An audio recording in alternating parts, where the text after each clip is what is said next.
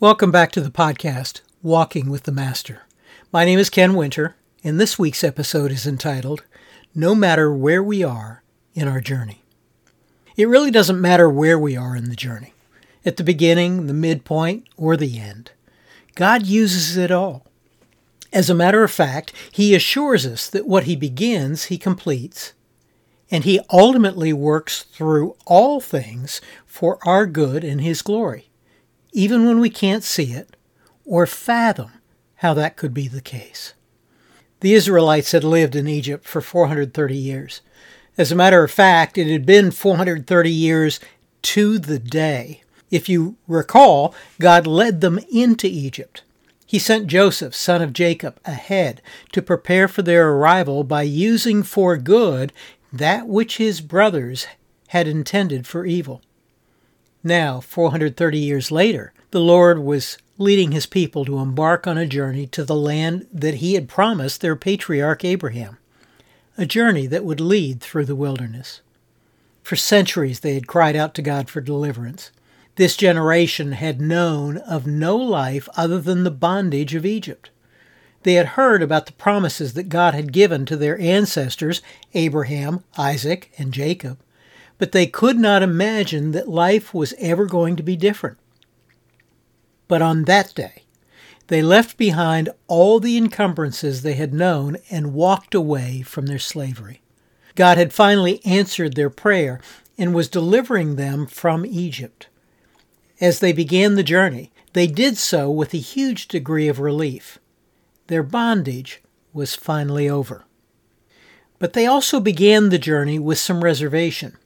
As difficult as their years in Egypt had been, it was all they had ever known.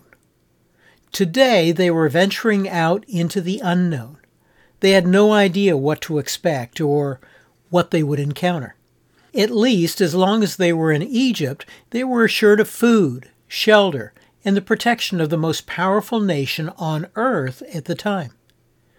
Now, as they stepped out into the wilderness, they had no idea where they would find food or shelter or what enemies they might encounter.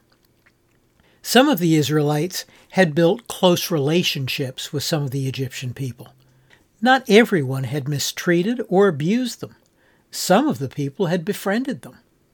And as they began, though there was a relief over their freedom, there was also a regret over friends that would never again be seen.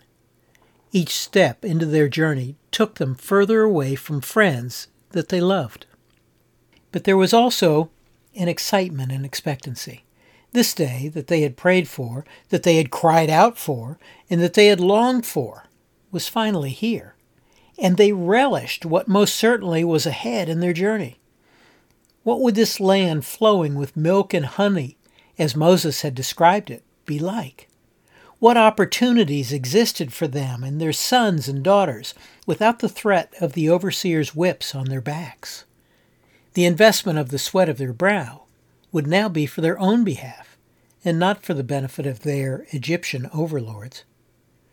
Yes, as they began the journey, they did so with that mixture of relief, reservation, regret, and relish they saw all of the ways that they would benefit from this journey. They saw all the ways that the journey would impact their lives. There was only one problem. They were looking through their own eyes.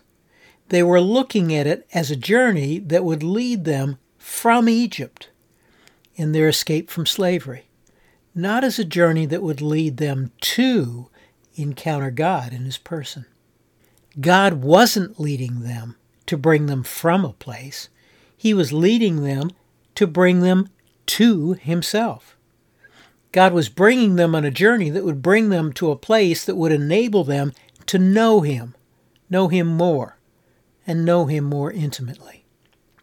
In that journey, He would lead them through the wilderness because there are certain things we are only able to learn in the wilderness. There would be times on the journey that he would teach them as a part of the crowd, because there are some things that God teaches us when we are part of a crowd. But there would be other times when they would be alone with God, because there are some things we can only learn once we get alone with Him. God made sure that they had everything from Egypt that was necessary for the journey. They didn't have everything they would need. God would take care of that along the way. But he made sure that they had everything they needed from Egypt. And they would see how God had planned all of this long before they had any idea. But one more observation. They traveled on foot. It wasn't going to be a fast journey, and it wasn't going to be a short journey. God's journeys are designed to accomplish all He intends. God is not as concerned with the quantity of time as He is with the quality of the work He accomplishes in us through the journey. No matter where we are in the journey, the beginning, the middle, or the end, we must follow Him. We must walk in obedience with Him, knowing we will arrive at our destination at the exact moment He intends, and not before. Yes, the Israelites' journey had begun. It was a journey that God would use to impact their lives, but it was also a journey that God would use to impact the world through them. That's how God's journeys are. And we can walk in that same confidence that whatever journey we are on, through whatever wilderness we are walking. He will use it to impact our lives and to impact the world around us. Trust Him, no matter where you are in the journey. He will use the beginning, the middle, and the end of the journey to bring glory to His name. I've adapted this episode from The Journey Begins, the first book in my Lessons Learned in the Wilderness series.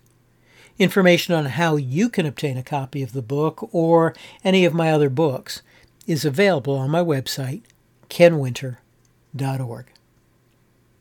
Thanks for joining me again, and be mindful to trust the one who goes before you as you walk with the Master this week.